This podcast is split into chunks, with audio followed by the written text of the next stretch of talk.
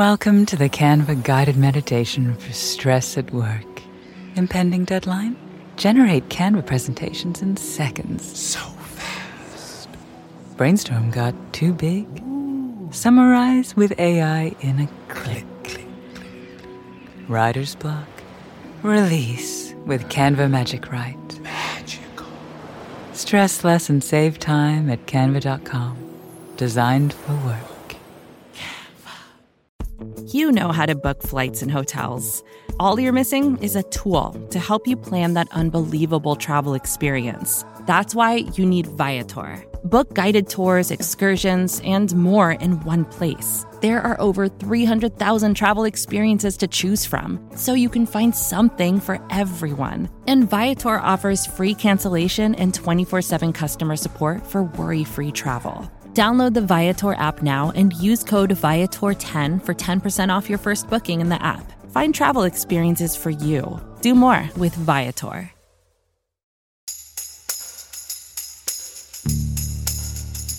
From Cafe and the Vox Media Podcast Network, this is Stay Tuned in Brief. I'm Preet Bharara. Longtime listeners of the show will be very familiar with today's guest, my friend, Bill Browder. Bill was once the largest foreign investor in Russia until he was expelled from the country in 2005 for speaking out against corruption and about the murder of his lawyer, Sergei Magnitsky. He's since become one of Vladimir Putin's most prominent critics and targets. He was the driving force behind the 2012 passage of the Magnitsky Act, the law that allows the U.S. government to sanction foreign nationals who have engaged in human rights abuses. Bill joined me in April of last year to discuss his latest book, Freezing Order a true story of money laundering, murder, and surviving Vladimir Putin's wrath. But a lot has happened in the years since we last spoke. Putin has continued to attack and jail his political critics, including the activist and opposition leader, Vladimir Kara-Murza. And Bill has continued to speak out as well. Bill, welcome back to the show. Great to be here, Preet. So let's start with a couple of things. Tell our listeners, if they don't know, who is Vladimir Kara-Murza and how did you first meet him? So, I, since um, Putin and his regime killed my lawyer Sergei Magnitsky, I've been I gave up my life as a businessman, and I've been on a campaign to get justice for Sergei, and that campaign has run over 13 years. And one of the main things that I tried to do was to create some type of consequences for the killers, and and we couldn't get any justice in Russia. And so I said, how do we get justice outside of Russia? And the justice outside of Russia eventually crystallized into an, a new idea and a new consequence, which was freezing the assets of the Putin regime killers and banning their travel. And that concept became known as the Magnitsky Act. And the Magnitsky Act, I started to go to the US Congress and various other lawmaking bodies around the world and asked them to pass the Magnitsky Act. And one of the people who came with me on my lobbying trips was a young man named Vladimir Kara-Murza. I was able to explain to the lawmakers the Magnitsky story and the concept. And Vladimir, um, who was a Russian, dual Russian British national, Russian opposition politician, he was able to explain to the lawmakers what the Russian people felt about the Magnitsky Act, which was they didn't want, the Russian people don't want their leaders to be killing and stealing from the people. And they wanted the Magnitsky Act as much as we did. And Vladimir is an incredibly charismatic, articulate, and powerful leader. And between the two of us, we were able to convince lawmakers in 35 countries to support and pass the Magnitsky Act. And for that, Vladimir Putin hates both of our guts. And he's issued death threats against me, kidnapping threats. I've been put on the Interpol red notice eight times. And Vladimir Kara-Murza, who has regularly traveled back to Moscow during the time after the Magnitsky Act had been passed, he, they tried to kill him in country. And they did that in 2015 by administering poison to him, some type of nerve agent, which caused him to go into a coma multiple organ failure. He nearly died. After a year of recovery from that terrible incident, he went back to Moscow again in 2017, and he was also poisoned again and nearly died. And once the war started in Russia, he and I were in London together. And um, You mean the the, the Ukrainian war? uh, yes, once Putin had invaded Ukraine, Vladimir was in London with me, and I said, "Where are you headed?" He said, "I'm going back to Moscow," and I was I was horrified because here's a good friend of mine, an ally, somebody who's been uh, and really important in all aspects of my campaign, and he was going to go back to Moscow where they tried to kill him twice, and I begged him not to go. I said, you know, most likely that they'll try to kill you and get away with it this time, or in the best case, they'll arrest you. And he was completely resolute, and he said, as a as a opposition politician, as a person, as a leader, as a patriot, I have to go back. I'm asking the Russian people to oppose this war. Uh, how can I ask them to do that and to take personal risk if I'm not ready to go to my own country? And Vlad, Vladimir went back to Russia. He um, uh, gave an interview uh, first on MSNBC. He called Putin a, a murderer and a war criminal. Then on CNN, From Russia. From his apartment in Moscow, he gave this interview, and he called the war a war, which, by the way, is is punishable by eight years in jail if you don't call it Russia's special military operation and refer to it as a war.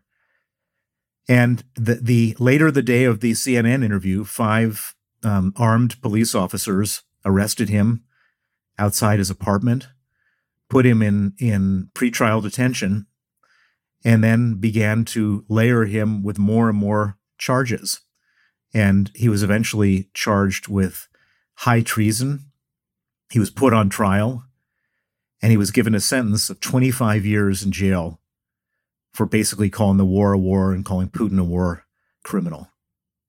Do you have any hypothesis as to why? And I'm glad that he's alive, although unfortunately incarcerated for political reasons. But do you have any understanding as to why, having poisoned him twice, on this occasion they decided to imprison him instead? Well, it's it's um you know when he's in their custody, um, it becomes more obvious what's happening. So when he was poisoned, it's it's all very vague, even vague for us. Like you know when when did the poison happen? Who who administered it? You know, is he poisoned? All this stuff was was you know it takes a while to figure out, and and and it's hard to figure out. This plausibly deniable, but when he's in their custody, it's much less plausibly deniable and at the moment, I mean, on one hand, they're they're complete barbaric killers, as we see in Ukraine. On the other hand, they, they kind of want to pretend that they're, you know, playing by some set of rules. And I think it's just a little bit too much. Now, that doesn't mean that they won't poison him or even beat him to death. I mean, this is what happened to Sergei Magnitsky. They they he was slowly tortured for 358 days, and in the last day of his life, they beat him to death. And so anything is possible, and, and I don't rule it out. And so all I'm trying to do now is just trying to figure out how to avoid another Sergei Magnitsky by doing anything I can from the outside, which is pretty limited, but there are things I can do. Like what? Well, um, the most important thing I can do at this point in time is to create awareness in the governments around the world and interest in the governments around the world about Vladimir so that the Russians realize that he's a valuable hostage. And so, you know, Vladimir was responsible for getting the Magnitsky Act passed. And so, what could be more appropriate than to have the Magnitsky Act used against the people involved in his false arrest and prosecution?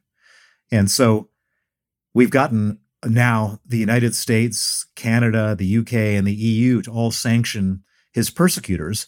And the message it sends to Putin is that Vladimir's a valuable hostage. Don't kill him. You know, at some point, you could use him for something like releasing him in exchange for something in the future when there's some lull in the in the anger and then Putin is, wants something. But the the main idea at this point is just to try to keep him alive. And the best way to do that is for Putin to understand that we care about him in the West. What's Karam Mirza's status now? Do you know where he's being held? Do you know what kind of treatment he's receiving? Well, it's really horrifying. So he, he at the moment he's he's in Moscow. Um, he hasn't been sent off to hard labor, so he's been sentenced to 25 years of what they call strict regime, which is like just as you would imagine in the movies, just like you know chopping, you know bricks in in a prison yard in Siberia all day long, you know, 15 hours a day type of thing. He hasn't been sent out to do that yet um, because he's appealing the sentence and they have to go through this sort of mechanical appeals process. His appeal is supposed to take place on June 8th, and um, it will surely be rejected. And after it's rejected, he'll be sent out to Siberia. He will disappear into the system. When they send somebody to the prison camps, um, no lawyer, no family member, no no anybody knows where they are, and they can disappear for a week, two weeks, three months. I mean, they can send him around for a very long time, and during that time, we know nothing about what's going to happen to him.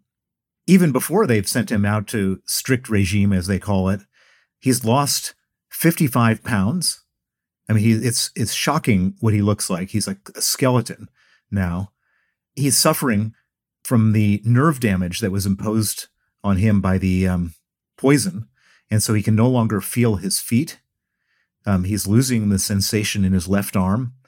He has something called polyneuropathy, which, left untreated, could lead to paralysis. And uh, his wife and I are both terribly worried that that um, he's not going to survive five years, let alone 25 years in his current condition. Is he able to communicate with the outside world at all? His wife and others? He he is able to communicate with with his wife and with me and with others via um, so he can write things down and pass them to his lawyer. His lawyer then passes it to his wife. Um, I just got a letter from him last week, which was very moving letter that he sent me, thanking me for for everything that I'm doing for his family and for him to try to make it, you know, to try to help.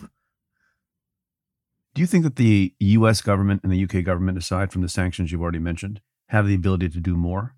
I'm, I'm certain they do. Um, let's start with the U.S. So, Vladimir, uh, his wife is a U.S. citizen. His three children are U.S. citizens. He has a green card, um, and so he he has he, uh, in theory the U.S. government should have an interest in him in this particular case. There's a, there's a piece of legislation called the Levinson Act, which is a piece of legislation passed for wrongfully detained Americans or people that America is interested in. And he qualifies under the Levinson Act. And, and if the U.S. were to give him the status under the Levinson Act of being formally, quote, wrongfully detained, which he obviously is, then the U.S. government could get to work using all of their resources to have him released. And people listening to the show may remember the um, female basketball player, Brittney Griner, she was the U.S. government went to bat for her under the Levinson Act, and they successfully got her home. Well, they so had I, to, they had to give they had to give Russia Victor Bout in exchange. Yeah, well, in in my opinion, that was a bad bad trade. She, you know, her her her crime was carrying a couple grams of of marijuana. His crime was supplying weapons to terrorist groups all around the world, and uh, uh, he most was fa- famously portrayed in in a Nicolas Cage movie, The Lord of War. In any event, whether that was a good trade or a bad trade, uh, when the U.S. government decides under the Levinson Act that they care about somebody, then they go to great lengths to get them released. And and so we've been trying to get Vladimir the designation of wrongfully detained under the Levinson Act. And who and, makes that um, designation? Um, Is that the president himself or someone else? Um, the president or the Secretary of State or some amorphous combination of of those people um, make the decision. And I was in Washington about a month and a half ago, and and I I um, went around, and Vladimir is very well known to to many members of Congress, many senators, because he had been living in Washington when he wasn't in Moscow, and he had been telling the story of the Magnitsky Act and been telling other stories. He he was a pallbearer at John McCain's funeral. He's incredibly well known and and beloved on Capitol Hill, and I went and went uh, along with his wife Yevgenia, to try to get the U.S. to to use the um, Levinson Act, and we met with many senators and members of the House of Representatives, and and everybody was was saying, of course he should, absolutely, this is like totally sensible. We got 81 signatures from uh, senators and members of the House of Representatives writing to Secretary of State Blinken, and and this was not partisan at all.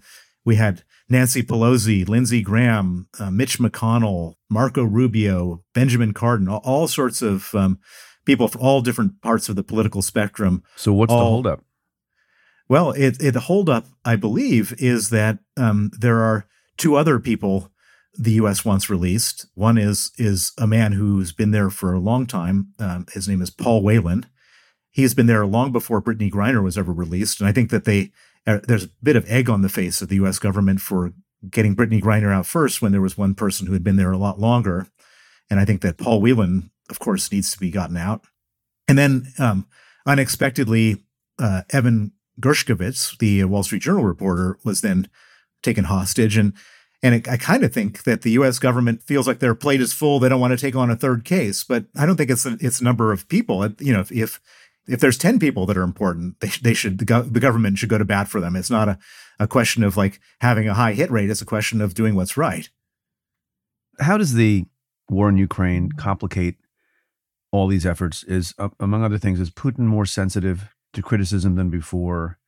Does he feel more, more embattled than before, even with respect to people, uh, individuals like Vladimir Kara-Murza or Alexei Navalny and others?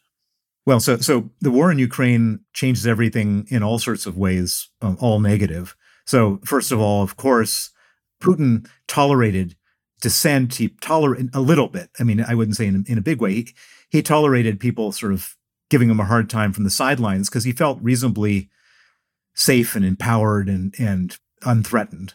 But as as the war has started, he feels like anybody who says anything about him in any way should be arrested now. I mean, there's not a single you know molecule of oxygen for dissent in Russia. If you hold up a sign that says nothing, just nothing on on the street, they'll arrest you and possibly sentence you to eight year, eight years in prison. So that's the first problem. The second problem uh, is that Putin was playing a double game before. He was acting as a major criminal before the war, but at the same time, he was sort of you know be, being part of the international community, and and um, and so he, he did care what we thought of him in the West.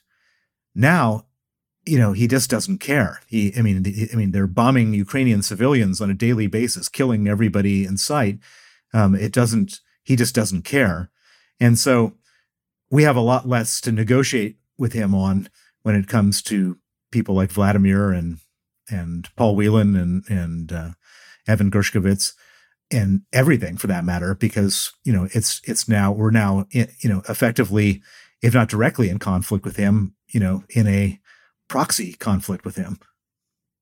Last question, because we're running out of time. You and I have talked about the war in Ukraine a little bit during this conversation, and obviously previously. As we sit here now at the start of June of 2023, what's the outlook from your perspective? Well, I think that the Ukrainians are going to launch their counteroffensive, when, and when they do, um, they're going to um, do a lot of damage to Putin and his military. I think that they've gotten really a, um, a, huge amount of weapons and and and other training that they need to to do a good job. I think the Russians are weak. They're um, demoralized. They've lost a lot of soldiers. They've lost a lot of equipment. But having said that, I don't think that that Ukraine is going to be able to deliver the decisive knockout blow. Putin has a huge amount of resources. He can draft a huge amount of soldiers. And for him, his personal survival is at stake if he loses this war, if he loses the ability to occupy Ukrainian territory. And he will throw in whatever he has for as long as it takes. And so Putin's big bet is that even if he loses some battles, he can still throw more and more resources at this. And he's got more patience and more tolerance for pain uh, because there's no democracy in his country than we do. And he's hoping and holding out till November 2024 because if there's a change in leadership in America, yeah, um, Trump specifically, who's who's effectively said that he would not support Ukraine, then Putin gets a pass on the whole thing. Well, on that somber note, Bill, I'll let you be. Thanks again for all your work, all your service, and thanks for being on the show. And I hope to see you soon. Thank you. For more analysis of legal and political issues making the headlines, become a member of the Cafe Insider. Members get access to exclusive content, including the weekly podcast I co-host with former U.S. Attorney Joyce Vance. Head to cafe.com slash insider to sign up for a trial. That's cafe.com slash insider. If you like what we do, rate and review the show on Apple Podcasts or wherever you listen. Every positive review helps new listeners find the show. Send me your questions about news, politics, and justice. Tweet them to me at Preet Bharara with the hashtag AskPreet. Or you can call and leave me a message at 669 247 7338. That's 669 24 Preet. Or you can send an email to letters at cafe.com. Stay Tuned is presented by Cafe and the Vox Media Podcast Network. The executive producer is Tamara Sepper. The technical director is David Tatasciore. The senior producer is Adam Waller. The editorial producers are Sam Ozer Staton and Noah Azulai. The audio producer is Nat Weiner. And the cafe team is Matthew Billy, David Kurlander, Jake Kaplan, Namita Shah, and Claudia Hernandez. Our music is by Andrew Dost. I'm your host, Preet Bharara. Stay tuned. From data privacy to the future of TV, retail media, and beyond, the world of digital marketing is constantly in flux. So, how can you keep up? Well, the Current Report is there for you. Each week, marketing leaders on the cutting edge give you the latest insight. So, if it's creating a buzz, they'll be talking about it. Subscribe to the Current Report wherever you get your podcasts.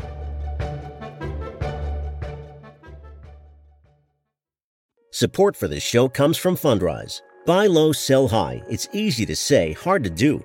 For example, high interest rates are crushing the real estate market right now. Demand is dropping and prices are falling, even for many of the best assets. It's no wonder the Fundrise flagship fund plans to go on a buying spree, expanding its billion dollar real estate portfolio over the next few months. You can add the Fundrise flagship fund to your portfolio in just minutes and with as little as $10 by visiting fundrise.com/vox. Carefully consider the investment objectives, risks, charges and expenses of the Fundrise flagship fund before investing. This and other information can be found in the fund's prospectus at fundrise.com/flagship. This is a paid advertisement.